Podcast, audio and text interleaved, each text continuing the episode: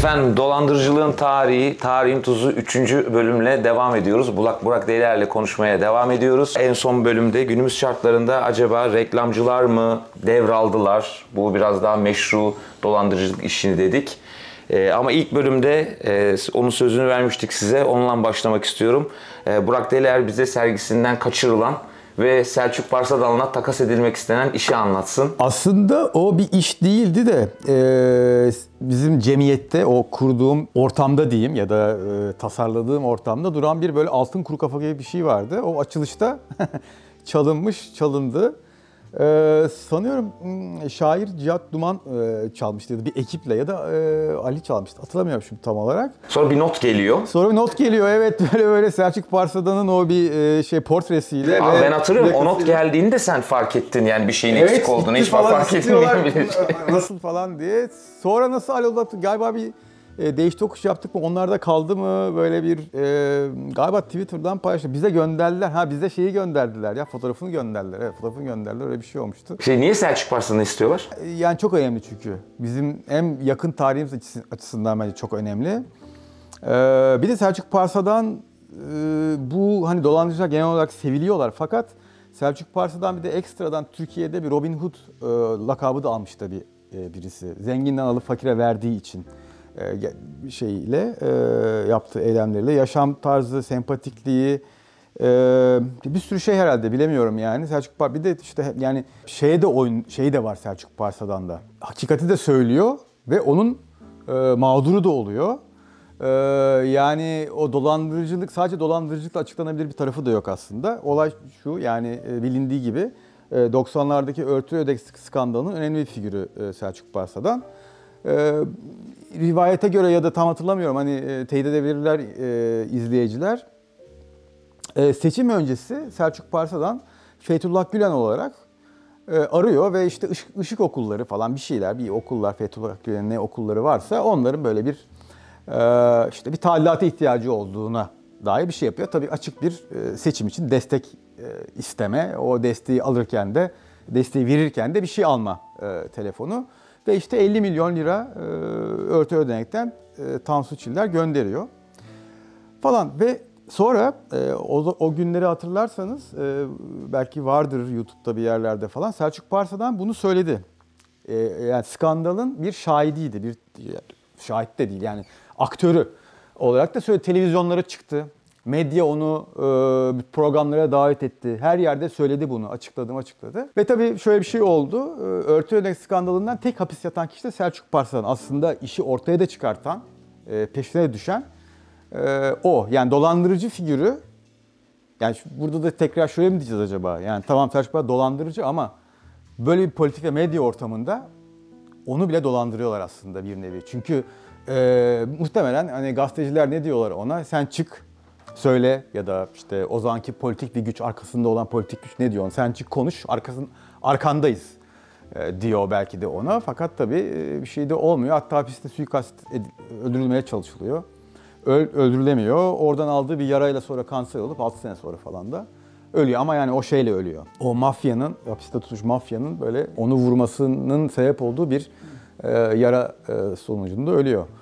E, O denk mi geliyor yoksa yani böyle iyice iyice böyle e, komplo teorisi kafasıyla düşünüp Bilemiyorum. yani Ya bunların hepsi, bunların hepsi tabii benim böyle e, şimdi mesela şu anda hatırlamıyorum ben bunları nereden araştırdım, nereden buldum ama birkaç kitap var.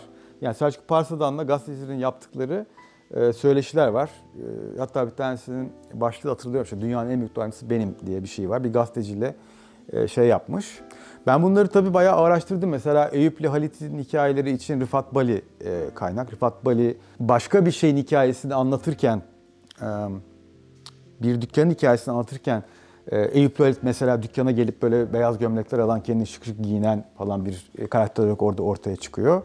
E, Selçuk Parslan zaten yakın tarihte olduğu için birkaç e, söyleşi ve kitap var üzerine.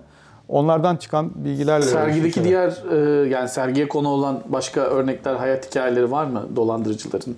Yani sonları pek hayırlı bitmiyor galiba. Ya şöyle genelde evet Yani- yani şöyle bir şey oluyor sanırım.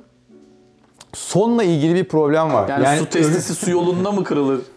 Ya ş- ya çok tabii hikaye çok böyle bir rockstar hikayesi gibi oluyor. Hızlı başarılar tabii ki yani Ee, hızlı çöküşler, sonları hep e, hazin. Yani işte Kenan, unutuluş. bu Titan, Ken, e, Saadet Şeranoğlu. Zinciri, Kenan Şeranoğlu. Hmm. O e, Tarkan'ın şarkı seçtiğinde o dansı, e, ya o performansı hala benim aklımdan Ben çıkmıyor. Elinde sen onu hatırlamıyor musun? Yok, hayır. Bu e, as, Yılmaz Erdoğan'ın o Neşeli Hayat filmine de ya Hmm. ondan esinlenerek e, konu yaptı. Yani ilk sahnesi en azından. Daha doğrusu o filmde kandırılan kişi yine o saadet zincirine mensup e, şeyler e, yani yoksul adamlar.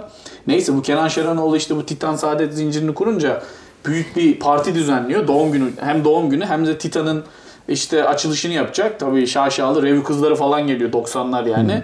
Kenan Şeranoğlu da bir kısmı e, şey siyah bir kısmı gri mi ne bir ceket Bir ceketi giyiyor. vardı evet. E, çok yani o dönem Bir de bir sarı arabayla bir fotoğrafları bir şey Lamborghini Tabii tabii şey yani, yani. e, nasıl söyleyeyim her şey simülasyonmuş gibi gelebilir Hmm. aslında baktığınız zaman ama bayağı gerçek yani.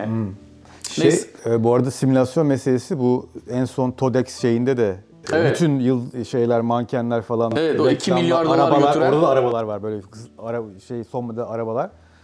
E, inandırıcı olması gerekiyor. Yani o simülasyonu yapmanız gerekiyor. o rolü oynamanız lazım. Evet masraflı yani dolandırıcılık biraz masraflıdır bir iş gerektiren bir şey. Evet. E, Ciddi sermayen olacak aslında bir Prodüksiyonu anlamda. iyi olacak. Evet, Prodüksiyonu iyi evet yapacağız. yani ne derler ona E, marketingi, prodüksiyonu iyi yapmak gerekiyor. Sonra işte Kenan Şeranoğlu o da galiba bir, bir süre hapiste hapiste yattı. Hmm. Efendime söyleyeyim. Şimdi Filinta gibi olmuş. Kiloları falan vermiş. E, e, Hmm. Onun da Şöyle bir şey var. Mesela Eyüplü Halit'in sonu bilinmiyor. Ee, Sülün Osman e, otelde öyle kimsesizler mezarlığına gömülüyor. Evet. Ee, Selçuk Parsa'dan e, bir arkadaşının yani ölüyor, gömecek yer bulamıyorlar. Ee, bir arkadaşının ailesi herhalde e, izin veriyor. Arkadaşının mezarlığına e, gömülüyor. Şeyde e, bizim bu Feriköy'de. E, gittim ben mezarlığın fotoğrafı falan da çektim yani. Böyle bir yani e, bir, Türkiye'deki hikayelerde yani bu, bu hikayelerde bu toplum evet seviyor bir fantezi karakteri olarak, kendi fantezilerinin gerçekleşmiş şeyleri olarak asla onların yaptığı hareketlere yapmaya cesaret etmiyor toplum. Fakat sonrasında da sırtını dönüyor. Hiç şeysiz. O fantezi e, karakterini belki de bu şekilde kendi belki de kendi gerçekleştirmediği kendi gerçekleştirmek istediği ama gerçekleştiremediği fanteziyi gerçekleştiren e, kişiyi de biraz e, cezalandırıyor e, diyebiliriz gibi hissediyorum. Ya da şöyle bir şey var. Mesela benim seçtiğim örneklerde Hindistanlı bir, Hintli bir dolandırıcı var Natvarlal. Nasıl okuduğunu tam bilmiyorum. O mesela iki kere ölüyor ya da ölmüyor aslında. Yani çünkü ne zaman öldüğü bilinmiyor dolayısıyla. Ve şöyle bir şey var yani sonla ilgili e, ya da hani ölüm böyle çok fiziksel olarak başımıza gelen çok hakiki bir şey ya. Belki tek hakiki şey hayatımızda hepimize gelecek tek hakiki olan şey. hiper gerçeklik. Bu karakterler de çoklu karakterler yaşıyorlar. Yani e, doktor oluyor, avukat oluyor, e, e, birisi ol, başka işte e, general oluyor. Çok karakterlere giriyorlar. Bence hayat da belki böyle cezalandırıyor. Yani sen çok kimlikli birisi olduğunda gerçekten de ölemiyorsun belki de. Ya ölümün çok problemli bir şey haline geliyor. Peki o girdikleri kimliklerde hep o kimliğin hakkını veriyorlar mı? Yoksa yani böyle çuvalladıkları zaman mı aslında başka bir kimliğe geçmeye ihtiyacı duyuyorlar? Yani nerede miadını dolduruyor o kimlik? Ya çok acayip. Mesela e, Thomas Mann'ın e, Felix Krull, dolandırıcı Felix Krull'un hatıraları kitap galiba. Onun e, faydalandığı, ya- yararlandığı George, George Manulescu diye bir dolandırıcı var mesela. E, çok onu o kendi otobiyografisini yazıyor sanırım. Thomas Mann da ondan etkilenerek Felix Krull'un hikayelerini yazıyor. Mesela orada şunu görüyorsun. Ee, Thomas Mann'ın anlatımında da o çok var. Biraz böyle romantize edici bir taraftan. Şimdi dolandırıcı şöyle bir karakter değil. Ben bir rolü oynuyorum ama aslında oynamıyorum demiyor. Kendisi ilk başta inanıyor zaten. O hangi kişiliği oynuyorsa onun yerine tamamıyla geçiyor. Yoksa Metod inan- oyuncusu yani Evet, aslında. yok- metod evet. oyuncusu. yani. Yoksa inandırıcı olma ihtimali yok zaten. Ve mesele birçok örnekte de sadece oynamakta da kalmıyor. Mesela bu Amerikalı işte The Great Imposter, e, Valdo Demara'nın hikayesinde e, bir e, asker hekimin yerine geçiyor. Kore Savaşı'nda. E, ve galiba Kanada donanması yani asker olmak istiyor. Yani o üniforma üniformaya girmek istiyor. O statüye sahip olmak istiyor. O karizmaya sahip olmak istiyor. Artık ne istiyorsanız. Bu arada Valdo Demara doktor, e, asker, öğretmen, e, birçok karaktere giriyor. Özellikle im- imposter zaten özellikle bizde de olan kılık değiştiren kişi, kimlik değiştiren, dolandırıcı e, değil sadece maddi bir şeyi e, özellikle yok Yetenekli Mr. Ripley gibi. gibi. Evet evet. Kimlik e, atlıyor. Valdemara neyse asker olmak istiyor. Amerikan şeyine giriyor, reddediliyor. Olmuyor. O da Kanada e, şeyine gidiyor ve orada hekim olarak birisinin yerine geçiyor. Kimlikten bir şeyden bilmiyorum hatırlamıyorum şimdi. Fakat savaşta şöyle bir şey oluyor. Ee, Kore'de e, bir e, 20 tane e, Koreliye yardım etmesi gerekiyor. Yaralanmışlar ve Valdemar da oradaki hekim ve gerçekten ameliyat ediyor onları. Dersine iyi çalışmış hepsini kurtarıyor. Filmi de var bunun. Sonra Amerika'ya e, döndüğünde ya da Kanada'ya döndüğünde kahraman oluyor. Çünkü 20 tane Koreliyi kurtarmış böyle bir e, kahraman asker e, hekim. Haber oluyor.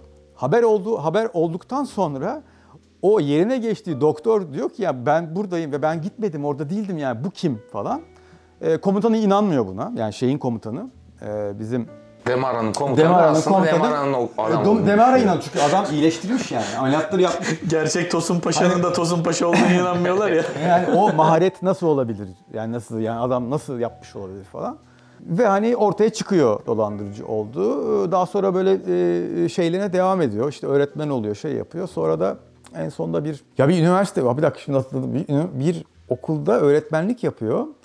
E, dolandırıcı olduğu yine ortaya çıkıyor. Fakat o öğretmenlik yaptığı şey bir üniversiteye mi dönüşüyor? Ne öyle bir şey var. Yani böyle gerçek etkiler yapıyorlar. Öyle söyleyelim. İşi gerçekten e, gerçekleştiriyorlar. Yani bazıları en azından Valdemar örneğinde böyle. Hangi noktada başka bir kimliğe geçme ihtiyacı duyuyor? Yani bu tamamen sadece kendi kararı? Yakalandığı zaman değil yani Bilemiyorum. şimdi bu örnekler. Yani şöyle mesela Manolescu örneğinde Manolescu gerçekten de böyle e, kadınları çok baştan çıkartan, çok baştan çıkar, çok dil konuşan, çok nazik, aristokrat. E, Thomas Mann'ın anlatımında da mesela şey sahnesi var çok e, kitapta. Thomas Mann da oraya, ben oraya çok takıldım. Thomas Mann da herhalde oraya biraz şey yapmış. Bu tenis oynamayı bilmiyor. Tenis bir aristokrat sporu falan. Bilmiyor e, ve oynaması gerekiyor tabii yani. E, ve her şeyi çok iyi bilen birisi olarak bilmem kaç dil bilen çok e, bilmesi lazım. Çıkıyor ve oynuyor ve saçmalıyor tabii ki. E, fakat şöyle bir şey oluyor. E, ya çok enteresan bir tarz. falan. Değişik bir stili var. Değişik bir stili var. Özgün bir stil. Onu da kendi avantajına çevirebiliyor ama yaptığına inanarak ve hani e, orada başarısız olacağını e, düşünmeyerek ya da o o güvenle, o inançla, e, o e, ab- absürt diyebileceğimiz inançla e, yapıyor bunu. E, Thomas Mann de bence orayı çok şey yapıyor. E, tutuyor gibi hissediyorum. O biraz romantik e, bir e, sanat görüşü de orada e, şey yapabiliriz.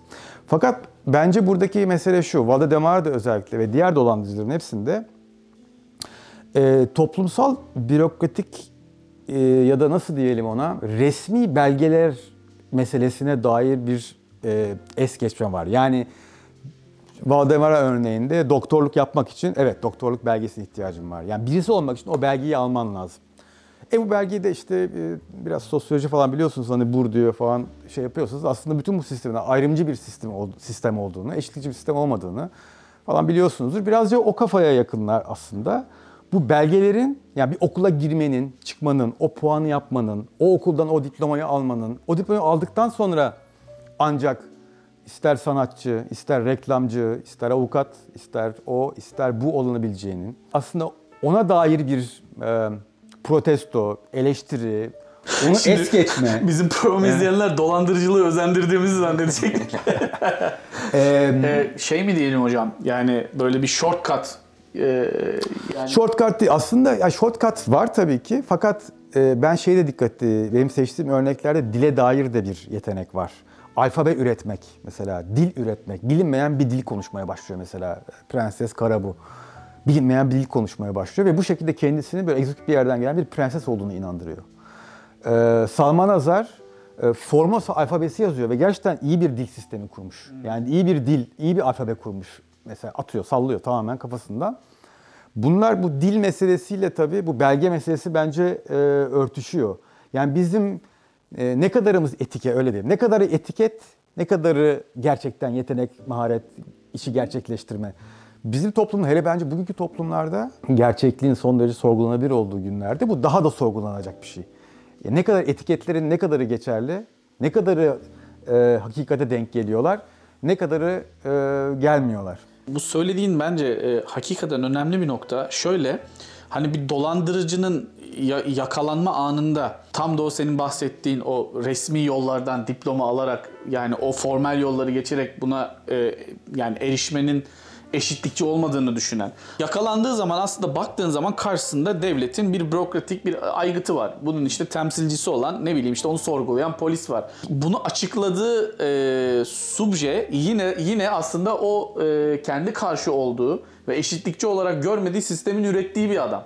Yani bir kişi. Bu tür bir e, savunma mekanizmasının o anlamda e, yani verili olan dünyada çok çok bir e, yeri yokmuş gibi geliyor. Yok, evet. Aslında o anlamda dola- dolandırıcılar biraz da yalnız adamlar galiba yani. Yalnız adamlar şey, Şefkat şefkate şefkate muhtaç insanlarmış gibi geliyor bana. Hani şundan dolayı söylüyorum. Ha, evet. Dolandırıcı olmanın tabii ki bir sürü motivasyonu var, bir sürü sebebi var yani. Ama e, genel olarak yani hikayelerine baktığımız zaman arka plandaki hani çocukluğuna inelim, inmek lazım derler ya hani mutsuz bir aile den gel- e, geliyorlar. Ne bileyim işte e, anne baba sevgisi, şefkati o tür bir şey yok. Aile saadeti yok. Ya da anne ya da babadan biri intihar etmiş. E, bu tür hikayeler duyuyor. Yani mutlaka bir lezyon var orada yani. Şeyden başlayan çocukluk çocukluktan itibaren. ha? Süper. E, ama işte e, o noktada benle onu ayıran şey ne? Hani e, ya da kimde yok ki dediğin diğer insanlardan ayıran şey ne? Bence onlar bir noktada gözü karartabilmiş olanlar. Ya yani bu da var tabii. Bu da var da hani bir de dolandırıcının dolandırıcı olduğunu sen ancak dolandırıcı yakalandığında fark ediyorsun abi. Ya bazen bazen fark Yani- et- şey bence güzel söyledin. Bence çok önemli. Ee, polis geldiğinde mesela Sülün Osman'ın yakalanması da öyle. Polis Don Atlet geliyor. yakalanıyor ya Ee, otel. şey çok önemli. Mesela e, Fransız şey Frederick Bourdain o da kayıp e, ailelerin kayıp çocukların yerine geçiyor. Onun hikayesinde de mesela Aa, çok acayipmiş. bu. Onun hikayesinde de mesela aile kabul ediyor. Kayıp çocuklarının e, yerine geçmiş o Aa. o buradan ama aile kayıp çocuklarını bulduklarını düşünüyorlar. Onlar da muhtemelen ama uymuyor. Onlar da muhtemelen farkındalardır onun kayıp çocukları olmadığını. Fakat bir, bir ihtiyaç var. Aile olmak istiyor. Çocukları olması istiyor. O da kendi ailesi yok belki senin söylediğin mesela. Kendi ailesi yok. Kendi ailesinden sevgi görmemiş.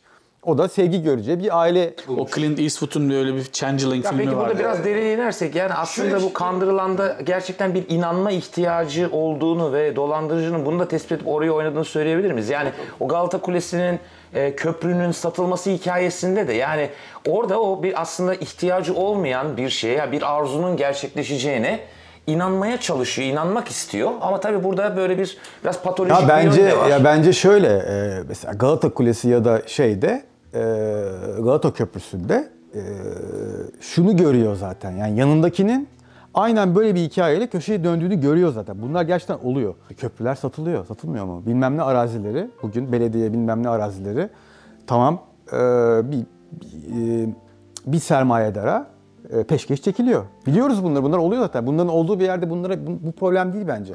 Mesela Frederick Bourdain de sadece e, psikolojik yara onu şey yapmak meselesi değil. Bence tamam o, o psikolojik şeyi geçelim. Hikayelerin bozulması şöyle oluyor. Polis geliyor dedin ya. Mesela e, Frederick Bourdain de yan komşu onların çocukları olmadığını anlıyor ve polisi arıyor. Polis geliyor bu dolandırıcı diyor. E Ama sana ben ben şöyle düşünüyorum. Sana ne? yani aile kabul etmiş, onlar da gitmişler falan.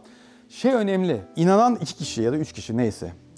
Biz onlara kandıran ve kandırılan diyelim ama biz dışarıdan konuşanlar olarak onları diyoruz. O iç- oyunun içindekiler, e, Mayonescu'nun aşıkları, kadınlar farkında onun e, aristokrat birisi olmadığını muhtemelen.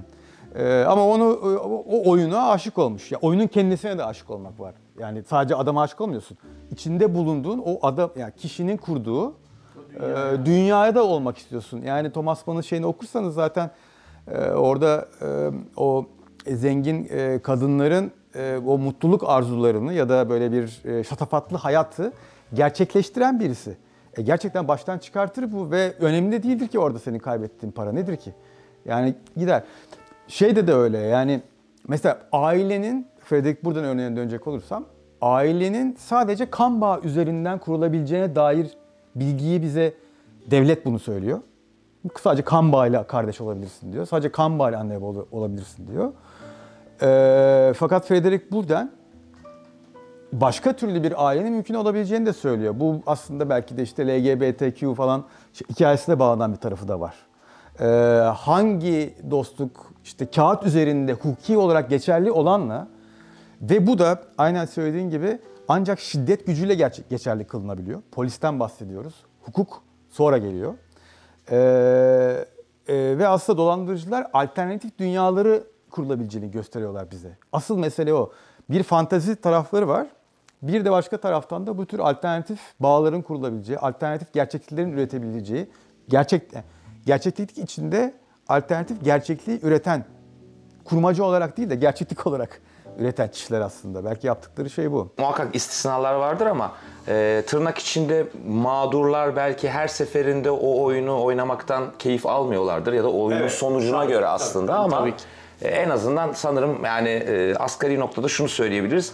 E, bu conmenlerin, confidence menlerin, dolandırıcıların her seferinde bu oyunu büyük bir keyifle oynadıklarını bir kere görüyoruz yani. Evet, öyle gibi. Yani öyle gibi. Ee, e tabii orada bir şey hazzı var. Yani dünyayı aldatma, dünyanın üstünden gelme, zekasıyla yeteneğiyle bir şeyle böyle bir fantezi var. Süper yani Süpermen gibi aslında. Tabii, yani- yani Süpermen nasıl Batman ya da fiziksel gücüyle yapıyor bunları. Ya Ve alternatif- bunlar da başka türlü bir şekilde dünyayı alt ediyorlar. Alternatif bir gerçeklik inşa edip o onun peşinden bir sürü insanı o- onun peşine takıyorsun yani. Ta ki Ya polis gelene aslında kadar. çok alternatif bir gerçeklik de inşa etmiyorlar. Bayağı kaba saba önümüze koyuyorlar. Ee, ardına takılmak isteyenler de takılıyor. Bütün e, hukuki gereksinimleri şunlara bunlara rağmen bunlar da işte diploma diploma denilince aklıma gelenler. Bir sonraki bölümde, üçüncü bölümde, e, son bölümde, e, programın son bölümünde diyelim. e, yine farklı örneklerle e, konuyu e, Burak Delier'le irdelemeye devam edeceğiz. Ümit Kurt ağzına sağlık, Burak abi ağzına sağlık. Görüşmek üzere. Görüşmek üzere.